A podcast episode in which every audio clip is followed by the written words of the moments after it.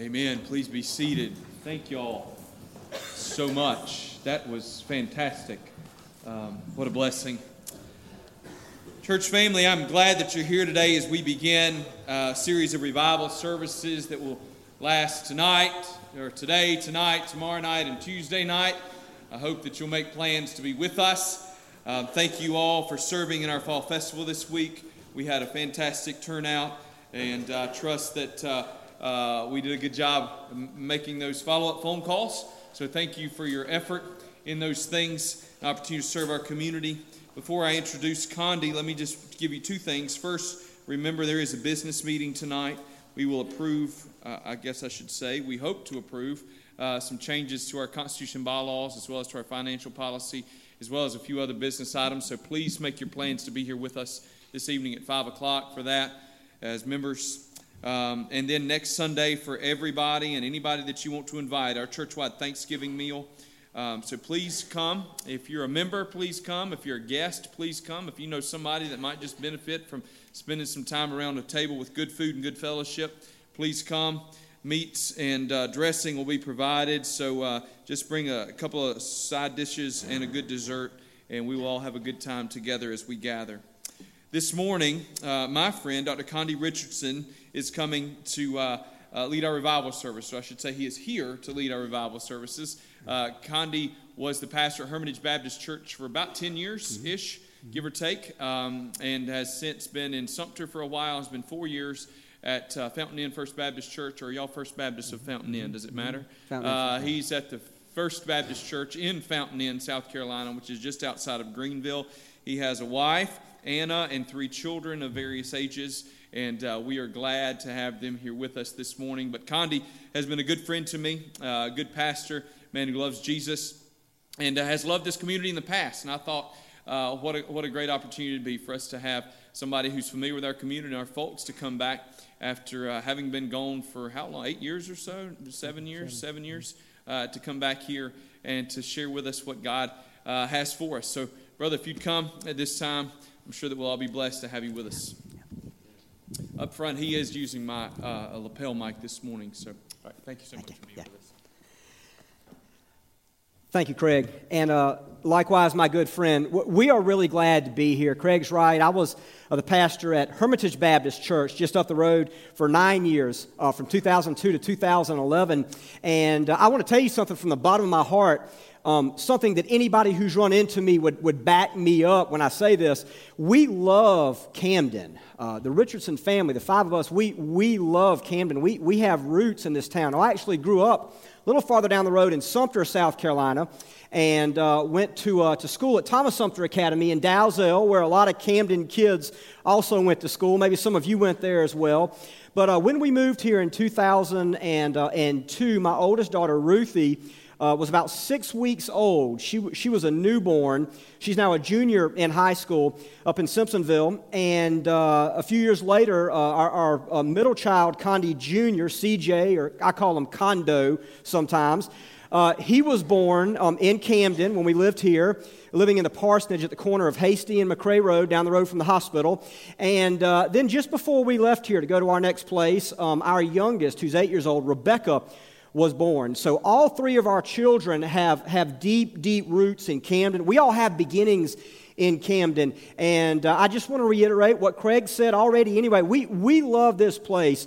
Um, I know that, uh, that Hermitage Baptist and Malvern Hill, geographically, they're, they're not so far apart, but I've been in this church a lot and uh, we've been around each other. You and some of us, we, we've been around each other some, and I'm just excited to be here. So thank you so much for making my family and, uh, and I feel welcome. I want to open with a word of prayer, and uh, then I want to open God's word with you. Let's pray together. Almighty God, this morning we recognize you as a source of light and strength and hope. We know that all things begin in you. We know that you are the great creator And Heavenly Father, this morning, as we are gathered together, as we are about to peer into your word, I ask that you would give us understanding. Lord, I ask that your spirit would move in this room, that we would understand more fully and more deeply what it is that you're trying to tell us in these verses. And Lord, I pray that as we leave this place in just a little while, that we would all be changed in some way. Lord, I pray that we would never come into this place of worship, this house of prayer, without being changed in some way. And I pray these things in Jesus' name. Amen. I want to this morning talk about something I, I, like to call the great exchange. And uh, I, I want to begin by talking to you about a, an exchange that was, that was not so great. It actually involves uh, Craig Thompson, believe it or not. But I was thinking about this earlier in the week, and, and, and I remember this thing that Craig and I went through. But let, let, let me begin by telling you this. When we first moved here, I had a little pickup truck back in 2002. And uh, we went up the road, and my, my wife had a minivan. But I had the pickup truck, and it wasn't too long before we knew that number two was coming along. And uh, the pickup truck wasn't so conducive to a young family. Can I get an amen? Some of you know that, right? The pickup truck is not so conducive to a young family. So my dad, who still lives up the road with mom in Sumter, he came to see me and he said, Condi, I've got a great idea. Now, on this side of it, as a father, I understand what he was doing, but I appreciated the way he presented it to me. He said, Condi, I've got this great idea. He said, I really like your pickup truck. Well, that was a lie. He didn't like it. It was old and small and high mileage, but he said, I've got this sedan and I don't like this four door sedan. He said, What if we swapped? What if we exchanged vehicles? Now, I know that my wife and my mother got together and made that happen, right? They wanted me driving a sedan so I could put a car seat in the back. I know that's what it was all about. Maybe you've been through this before. But I said, that sounds like a good deal. So we went down to the DMV and, and we did all the paperwork. And what we did, we actually exchanged vehicles. Maybe you've done this before. We, we swapped vehicles. And at the time, I thought, this is great. This is fantastic. I traded an old truck for a nicer, newer car that's more functional for me and my family. I really thought it was a great exchange. But it turned out to be one of the worst exchanges ever. Let me tell you what happened. This is where Craig comes into the story. Craig and I had a reason to go to Columbia together. And, and I said, I'll drive. And we got on I 20 about time you get to the rest stop between here and Clemson Road. And we were on I 20 traveling uh, west together. And all of a sudden, that car that I really liked and just had a few weeks, all of a sudden, that car died on the interstate. I mean, it, it flat, it flat died on I 20. And uh, Craig and I had to get on the phone. We had to call somebody to come. Craig, I don't remember who it was that came to get. Somebody came to get us, and I had to have that car towed in. And I got some sucker, I mean, some nice guy to, to buy that car from me. And you know, about a week later, my dad was driving the old pickup truck that I had swapped with him. He was driving it in the lower part of the state, and some guy ran a four way stop and T boned my dad in that car. That car was totaled. Within weeks of us swapping cars, both those cars were out of commission. And I look back and I think that is the worst exchange that I have ever been involved in, right? That didn't work. You ever been in a win win situation? That was a lose lose. Like everybody was a loser when it was said and done. Even Craig was a loser when it was said and done, right? Because he was on the side of I 20 with me. What I want to do this morning is I want to talk to you about a great exchange. About a great exchange, about, about a great swap, about a great transfer of things. This is, this is so important. And if you've been in church for a while, you may hear this today and think, well, I, I know this, or I've heard this before, but listen, this is important. We need to be reminded of this. And you may be in this room this morning and you may be thinking, I have never heard this stuff before. I have never heard it presented like this. If that's you, I'm so glad you're here. I'm so glad you're here. We're going to begin this morning with some words from John the Baptist. You may know who John the Baptist is, but John the Baptist was a relative of our Lord and Savior Jesus Christ. They were actually related, we know this because Jesus' mother, Mary, before Jesus was born, runs into a relative named Elizabeth, and they're both pregnant. One is pregnant with Jesus, and one is pregnant with John, who we would later call John the Baptist. And uh, they, they, they live their childhoods and, and they grow up. And what we find in John chapter 1, we find Jesus and John the Baptist as adults, okay? We find them as adults, and, and they run into each other. So John has become a minister, and John is doing great things. People are following John, and one day John is out there ministering to people, and, and John sees Jesus, right? He's, he's with his people, he's with his disciples, John's disciples, and John sees Jesus, and John says something about Jesus. John chapter 1, verse 29, just one verse. John chapter 1, verse 29, this is what John had to say about his relative Jesus, who he knew so well. The next day, John saw Jesus coming toward him and said, Look, the Lamb of God who takes away the sin of the world. Let me read it again. The next day, John saw Jesus coming toward him and said, Look, the Lamb of God who takes away the sin of the world. John is announcing Jesus in this verse. We believe that John came to prepare the way for Jesus. Not that Jesus needed it, but we believe that God gave John this mandate. He gave him this job to do. He said, I want you to prepare the way for my son Jesus, right? So John knew that he wasn't qualified to even tie the shoelaces of Jesus, right? So to speak. He wasn't qualified to do that, but he was qualified to tell people, hey, get ready. One is coming that is greater than me, right? John was preparing the way for Jesus. So what John does in this verse is he actually makes an announcement, right? He, he actually lets people know that Jesus is there, and he lets people know what Jesus is going to do. If you've got the King James Version in this room, it probably says something like this Behold the Lamb of God who came to take away the sin of the world, right? Something like that. Behold the Lamb of God who came to take away the sin of the world. The NIV says, Look, the Lamb of God who takes away the sin of the world. I'm going to show you a picture very quickly. This is a stained glass window that's in my church at Fountain Inn First Baptist Church up at the bottom of, of Greenville County. Show you this picture. Let's see if we can get it up there. There you go, right there, all right? When I preach on Sunday mornings, if I were there this morning, some other guys in my place this morning, right behind me, like right there where your baptismal is, is, uh, is, is that stained glass window, and it's backlit. It's an interior window. It's backlit. And I just realized I should have turned the light on when I took that picture with my iPhone. Maybe you'd see it a little better. But that's pretty clear right there. What I love about this picture is it, it, it sort of illustrates the verse that I just read. There's Jesus. In case you didn't know, that's Jesus in the picture, right? Of course, that's Jesus. That's Jesus in the picture right there. And uh, Jesus is the shepherd in the picture, isn't he? Can we all agree with that? All right, Jesus is the shepherd in the picture. And how do we know this? Because he's holding the shepherd's staff, right? And uh, there's the glory of God all behind him. There's the cross up over his head. And uh, there, are, there are clouds in his feet. It's like he's coming back in glory, as Scripture says he will. And there's a Bible down towards the bottom. But there is Jesus. And Jesus, as Scripture tells us, is, is the good shepherd, right? Jesus is a good shepherd. He came to take care of, of, his, of his foolish sheep, those like us, right, that, that are prone to wander and get lost and get into stuff. Jesus came as a good shepherd to take care of us and to show us a better way. But this is what's interesting about this stained glass window is notice what Jesus has in his bent left arm. Do you see that? He's got a lamb, right? He's got sheep, right? He's got the lamb in his left arm right there. And uh, this is pretty cool because what we see in Scripture is sometimes Jesus is the good shepherd, all right? Stick with me. Sometimes Jesus is the good shepherd, but sometimes in Scripture, verse 129, Jesus is the Lamb of God, right? Sometimes he's the good shepherd, and sometimes Jesus is the Lamb of God. And John tells us that he's not just a Lamb of God, he tells us that he came to take away the sin of the world. Now, listen to this.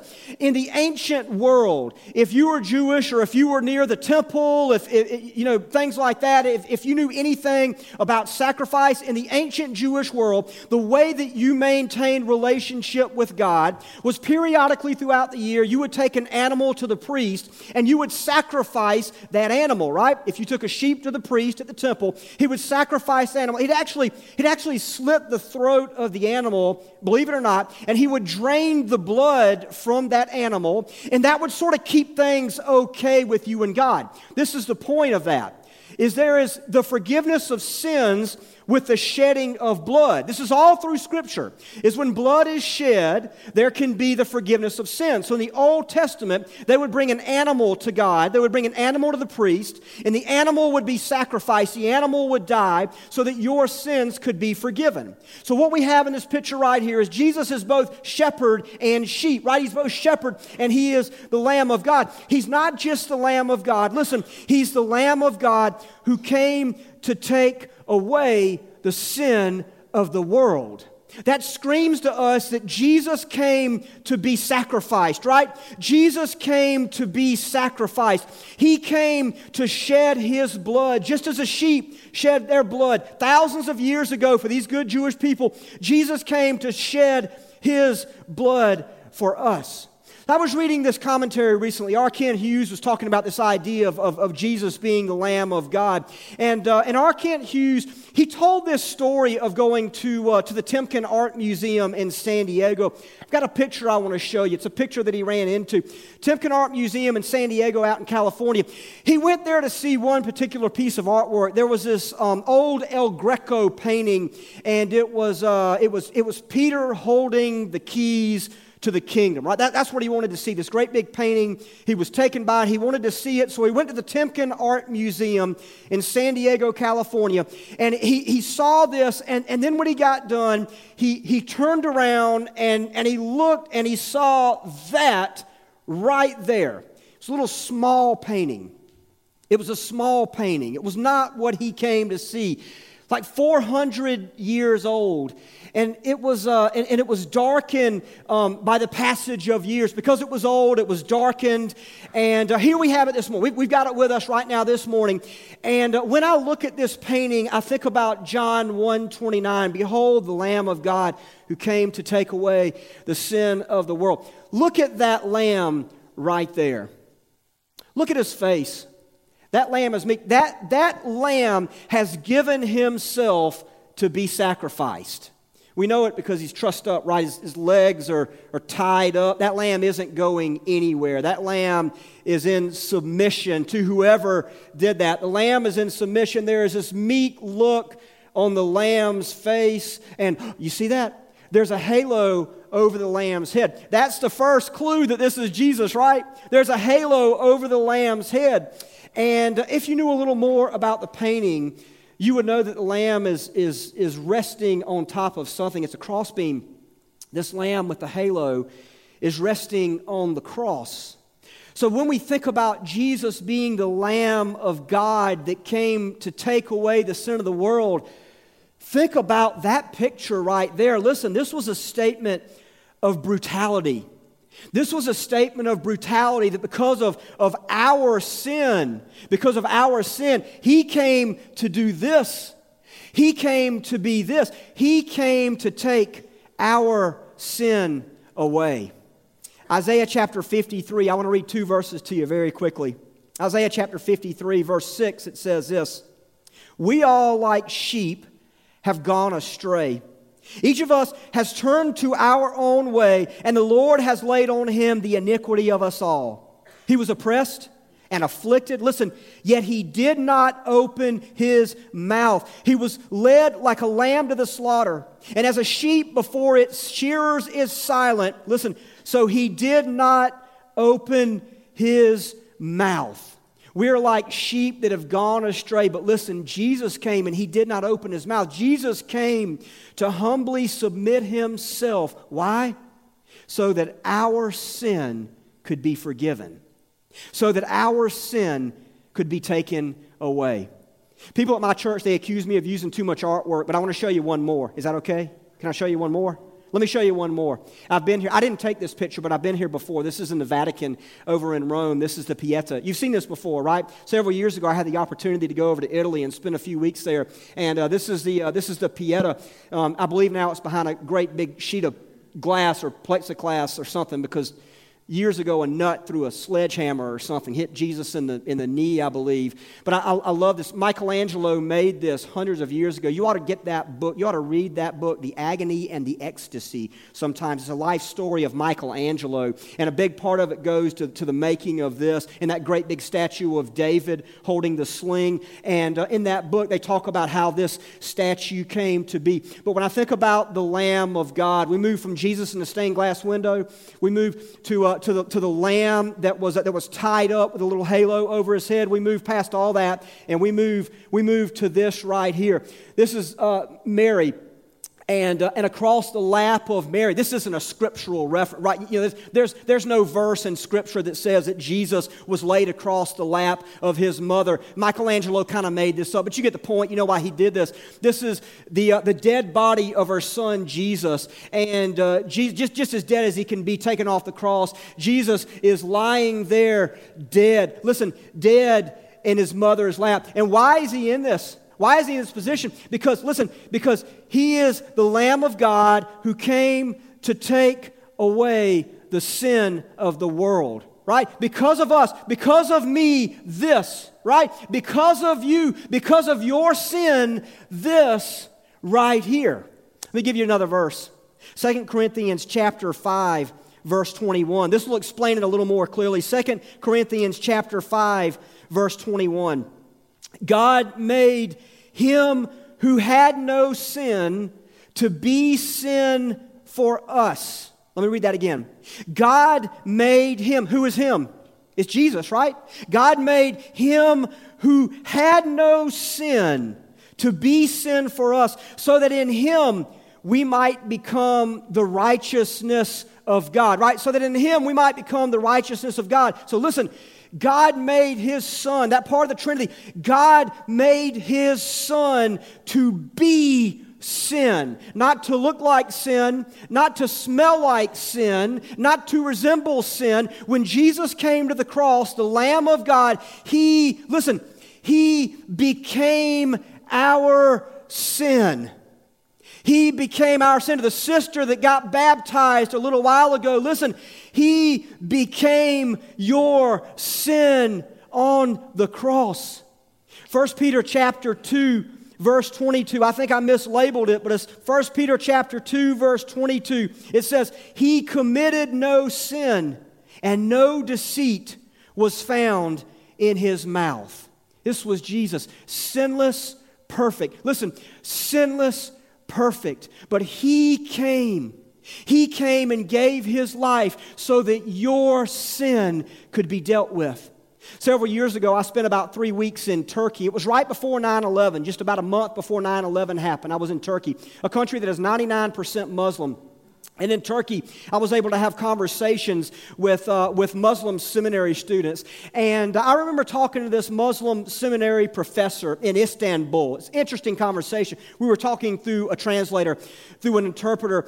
And uh, we, we, were, we, were, of course, talking about faith. We, we were talking about religion. It was a very collegial conversation. I never felt threatened, I never felt in danger. It was a very friendly conversation. He was talking about Islam, I was talking about Christianity. We were talking about about things that we have in common, right? They actually view Jonah as a good man, right? There are actually some things we have in common, but of course we don't have the core in common, right? There's so much that we don't have in common. But he said this He said, You know, there's something about Christianity that ruins it for me. I said, What is it? He said, It's the idea that God could become sin, right?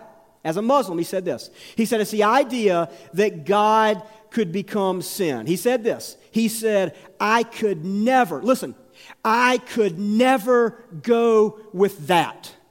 I could never go with the idea that God became my sin. And I thought, too bad. Too bad. The Lamb of God, He came, listen, He came to take away the sin of all of us, the sin of the world.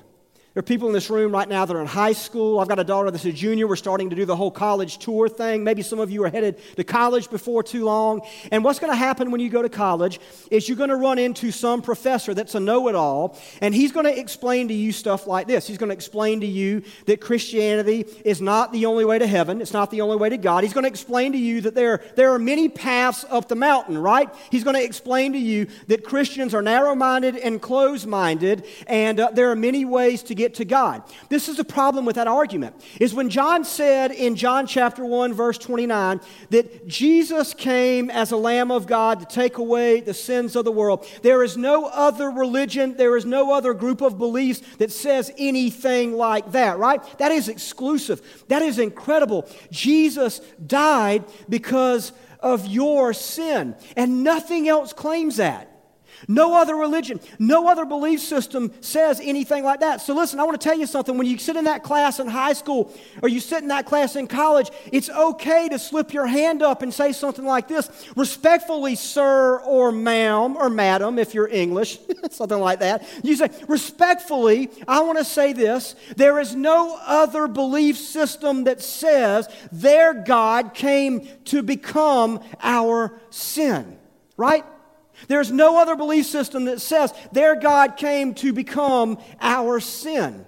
Christ came to take away the sin of the world. Think about your sin. Think about your sin. Think about all the things you've done. Think about the worst thing you've ever done. Just a minute. Think about the worst thing you've ever done. I have people come to me sometimes, same as Craig, and uh, they'll talk to me. Sometimes they come to us like we're a priest, they want to confess. We get that. Sometimes we serve sort of a, a priestly role. They want to feel better about something they've done. I've had women come in my office before and say this to me. They'll share something with me and they'll say, I could never tell my husband what I've done. I've heard that before. I've had men say the same thing. I could never tell my wife what I've done. Think about the worst thing you've ever done on your worst day. I've got a guy, it's a friend that I went to college with, and uh, we weren't real close, but he, he, lived kind of the next town over from where I live right now up in the upstate. And uh, I heard that. Uh, he got involved in some things with the family finances that he shouldn't have been involved in. And uh, so the family began to move towards buying a new house. And they went in to, to do some work on the loan. And in the course of putting all the paperwork together to secure the loan with the bank, his wife found out that secretly he was doing things with his finances, right? With the family's finances. And uh, it, it was so scandalous. It was so bad. And he was so ashamed that he went out and committed suicide and made things a lot worse. He was, he was so riddled with guilt that he chose to take his own life. Have you ever been so riddled with guilt that you thought you might die? I ran into somebody a few years ago. It was, it a guy I went to high school with, and uh, there's a group of buddies. We, we were mean. I'm, I'm going to confess something to you. We were mean to this guy. I mean, we were just bad. I need my children to shut their ears right now and not listen to this.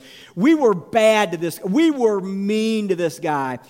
And I ran into him just a few years ago as an adult, and I looked at him, and you know what I felt? Shame. I felt shame. I felt guilt. And when I saw him, I thought, I hope he doesn't take a swing at me from that stuff for 25 years ago, but he walked up and he hugged me. I guess he's a bigger man than me. But I felt shame and I felt guilt. When we look at this verse, John chapter 1, verse 29, we got to remember that he came to become our sin. He came to take away the sin of the world. There's a verse I read to you just a moment ago. This is the second part. This is so important. And I want to read that verse to you again. This is 2 Corinthians chapter 5, verse 21. I hope you've, you've got the first part here, right? He, he came to take our sin, right? He came to take our, he came to become our sin. But it says this in 2 Corinthians chapter 5, verse 21. God made him who had no sin to be sin for us. All right, listen, this is part two. You ready? Are you ready? Anybody? Like one person is ready. There's a lady over here. She's ready. The rest of you aren't ready. Listen to this. God made him who had no sin to be sin for us, so that in him we might become the righteousness of God, right? So that in him we might become the righteousness of God. So listen, listen, this, I, I want to make this as clear as I can. This is so important. He took our sin and he gave us his righteousness. Okay? If you're a believer, and I don't take for granted that everybody in this room is a believer, maybe this is your, your first time ever in church. I don't know. I don't know you. I just know a few of you. But he took our sin and he gave us his righteousness. Listen, that's the great exchange. Okay? That's the great exchange. God sent his son to take your sin so that you could know righteousness in the eyes of God. You know what we call this? It's an expression. We call this imputed righteousness. Imputed righteousness. You may be thinking, what, what does the word righteous mean? You know, we believe that God is righteous. We believe he is, he is perfect. We believe He is sinless. And we're so messed up we're so messed up. This imputed righteousness is this that God comes and God takes our sin, even though we're sinful, and He gives us His righteousness. So that when we give our lives to Jesus Christ, when we become believers, when we become Christians, we can be declared righteous, even though we're not. Even though we're not, we can be declared righteous. I want to put a statement up on this, um, up on the screen behind me. Martin Luther said this Forgive me my mother is a Latin teacher. And whenever I see Latin phrases, I just get excited. I wish mom was here to see this. She'll be here maybe tonight. Martin Luther said this, talking about this idea of, of, of sin. He said this He said, Simul justus et peccator. Simul justus et peccator. Let me explain to you what this means. This is so cool. This is so cool. Martin Luther said this hundreds of years ago about our faith and about our sin. Simul, we get the word simultaneous from this. Simul, right? Uh, you know, English comes out of Latin. Simul, we get the word simultaneous, right? At, at, at the same time. Justus, what do you think that means? Saint. Saint. Et. You know this expression, et tu brute? You know that? Yeah, Julius Caesar said, et tu, he said, and you, Brutus, you stabbed me too, my friend, right? Et means and. Simul Justus, at the same time, at the same time, saint and, what do you think peccator means? Sinner, sinner. At the same time, saint and sinner. Listen, at the same time, saint and sinner. If you're a Christian, if you're a believer, if you're following Christ, simul justus et peccator, listen, that's you. That's you. And this is a thing that blows our minds sometimes. We are at the same time saint and sinner. Why? Because Jesus came to take away the sin of the world. Jesus came to take away the sin of the world. So while we are a sinner, we can be declared righteous, right? While we are a sinner, at the same time, both sinner and saint, not because of anything you've done but because of what Christ did on the cross so long ago. And this is difficult to understand because we know that God doesn't tolerate sin. We know that He hates sin. We know that He can't tolerate sin. But the beautiful thing about 2 Corinthians 5.21 and John 1.29 is this, is that God sent His Son so that our sin could be placed on His Son, right? God allowed our sin to be placed on His Son so that we could be declared righteous. So that we could be declared righteous. And that's how it works. Do you have a perfect friend? Do you have a friend that you think is perfect? Well, you know, all your friends on Facebook are perfect, right? They are, and their husbands are perfect. You know, they've got marital problems, but their husbands are perfect according to Facebook. I see it all the time. Craig and I see it. People come in, they gripe about their husband, and then, all, oh, I've got the best husband in the world, so on and so forth. That's another sermon, though. You have a perfect friend? I've got a perfect friend. His name is Mike. I met Mike several years ago. Um, Mike is a stud. Mike is a guy, he, he, was, he was the football star in high school that married the captain of the cheerleading squad, right? And he's so smart, he got appointed by a senator to go to the Air Force Academy. So he goes to the Air Force Academy and he gets out and he gets this job in intelligence. They fast track him. He's an intel officer in the Air Force. They fast track him. And after a while, a, a distinguished several years in the Air Force, he decides that he wants to do a little more. This guy's he's a combat veteran, he's an intel officer, he's bright, he's brilliant. He decides he wants to do a little more. So he goes and he picks up a master's degree at Harvard, right? From the John F. Kennedy School at Harvard. He gets a master's degree from Harvard. You see my perfect friend Mike. He got this degree from Harvard, and then he decides that's not enough. So he moves his family over to California to Stanford. And I think Stan- this is where he messed up. Stanford is only like, I believe, the number two law school in America. Not number one, number two. So he gets a law degree from Stanford, and, uh, and, and he also gets an MBA while he's getting the law degree. And along the way, his beautiful wife, they have these two kids. And the kids are nice looking. I, I, this guy's my perfect friend. He's my perfect friend. And you know what he does to trump me, just to make me look bad? He gives his kids biblical names. You know? He gives these kids these biblical names. Perfect. This guy's just perfect. He's absolutely perfect. He finishes Stanford and, and he moves his family back where he's from. They move back to Pittsburgh. And you know what he's doing? He's doing this, um, this pro bono work. He's doing all this pro bono work to help out people that are less fortunate. And sometimes I look at my perfect friend Mike and I think, I hate Mike, right? Because he's, he's so perfect. He's so perfect. But you know what? You know what? Mike's not all that perfect. He's not all that perfect. I, I know him. I know him. He's not perfect. Listen, even he needs Jesus, right? Even he needs Jesus. Behold the Lamb of God who came to take away the sin of the world.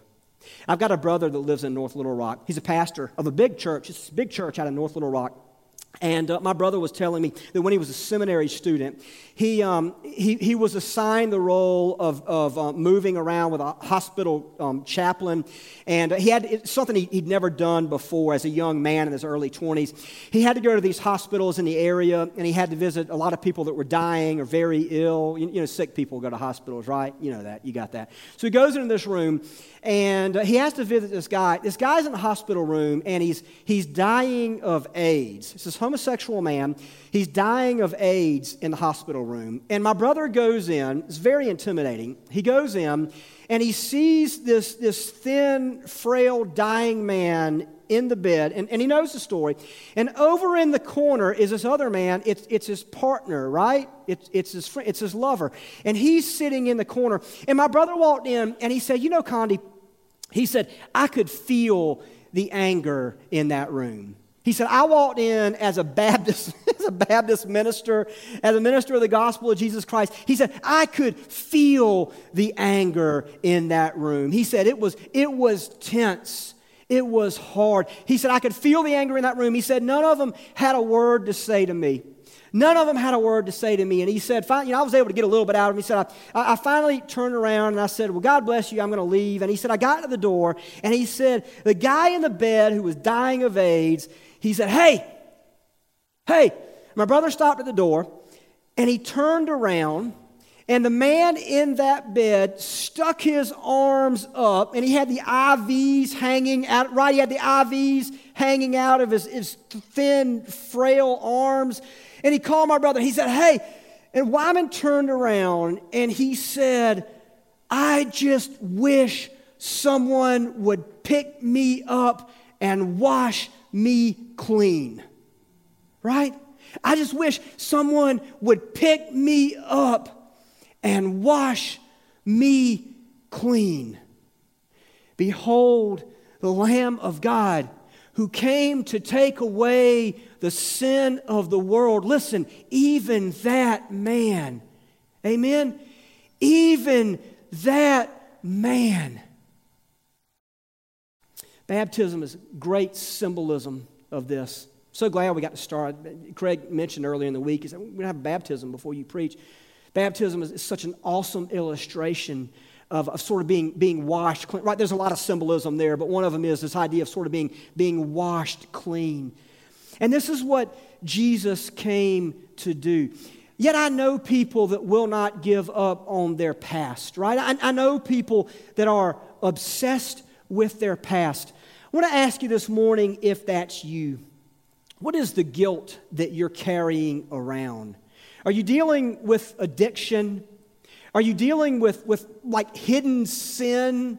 Are you dealing with something that needs to be confessed? Because Scripture tells us that he who had no sin, listen, he came to become our sin. And John 129 says he came to take our sin away. What I love about this story is that John sort of he sort of points to the future. You know what we do with people when we meet them? These people were meeting Jesus for the first time, maybe. He says, Hey, there's Jesus over there. Is John wasn't talking about the past. This is what we do with people. We say, Well, who is that? Where are you from? And who are your people? You know that expression, who are your people? I get asked that sometimes. So, oh, you're, you're a Richardson from Sumter. Who are your people? We ask that question sometimes. Where are you from? And, and, who, and who are your people? But John didn't do that. What John did, when you get past verse 29, John talks to disciples and, and he basically tells them, he says, Hey, there's Jesus right there. He came to take away the sin of the world. John says, Come and see what he's going to do, right? Come and see what Jesus is going to do. I've got a friend named Casey. I love Casey. I love Casey. I've got this friend named Casey. And, and Casey can't move past the guilt. She can't move past the guilt. She has, I think she has dealt with everything in her life. She's come out of abuse. She's come out of addiction. She, she's been to, to therapy more times than you can shake a stick at. She's been to rehab to, to try to get sober more times than you have, all this stuff. I, I love Casey. I talk to Casey sometimes, and she says, I, I just don't know if I can be forgiven. Or she says stuff like this. She says, I, she said, everybody knows my reputation. I come to church and she says, she says, everybody, everybody knows me. Everybody knows all this stuff I've done. Sometimes she's paranoid. She's like neurotic about it. They're out to get me. They know what I've done. They're out to get me. And I would give anything. I would give anything for her to buy into this idea that he came to become her sin, that he came to take away even her sin. It's what we have to do with this verse. We have to say that when John was introducing Jesus to his disciples, when John was introducing Jesus to the world, he was telling them, he was saying, Look at Jesus, look at Jesus, come and see what Jesus is going to do. Follow Jesus and see where he will take you. He will take you far away from all that stuff in the past. Let's have a word of prayer. Almighty God, this morning we are grateful that in your word you have spelled out as, as clearly as is possible this idea that we do not have to be characterized by our sin. That you came to take away the sin of the world. You came to even, to even become our sin. So, Lord, I think this morning of, of all, these, all these people in this room. I think of those children that walked out a little while ago to go to children's church. Lord, I think of all the people in this room that have moments ago thought of the worst thing they ever did in their lives. Lord, I ask that you would remind them that you have dealt with that sin. If we would just, we would just turn it over to you. Lord, I think of the people in this room. Certainly, there are people in this room, even in Camden, South Carolina, that have never fully given themselves to you. They have never fully realized this idea. They do not have to be defined by their sin. Lord, I ask before they leave this room, they would be inspired and moved by you and your word to step out, walk down this aisle, tell their pastor they would love nothing more than to give their sin to Jesus, to lay their sin on the Lamb on that cross and be done with it. And then experience a life change that comes with a walk with Jesus. I pray these things in Jesus' name. Amen just a moment, we're going to sing together. And I think y'all do this probably every morning, have an invitation. Most Sunday mornings, you have an invitation in this church. And uh, the musicians are behind me.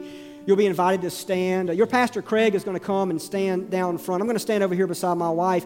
But we will be available if you'd like to come down and say, Connie, I, I, Craig or Connie, I, I want to pray. I want to talk to you about something. I want to understand more clearly this idea of my sin being dealt with. Maybe you want to walk down the aisle and you just want to kneel at these steps silently, quietly by yourself, and, and you want to talk to God about what's in your life. I want to encourage you this morning to not worry about what people around you are thinking because they've got their own problems, right? They've got their own problems. Don't worry about what they're thinking. If God is, is moving you to make a commitment this morning, walk down this aisle, talk to Craig, grab me on the second row. I'd love to talk to you. Grab one of us and let's have a conversation. Let's all stand and sing together. There's a place where mercy reigns.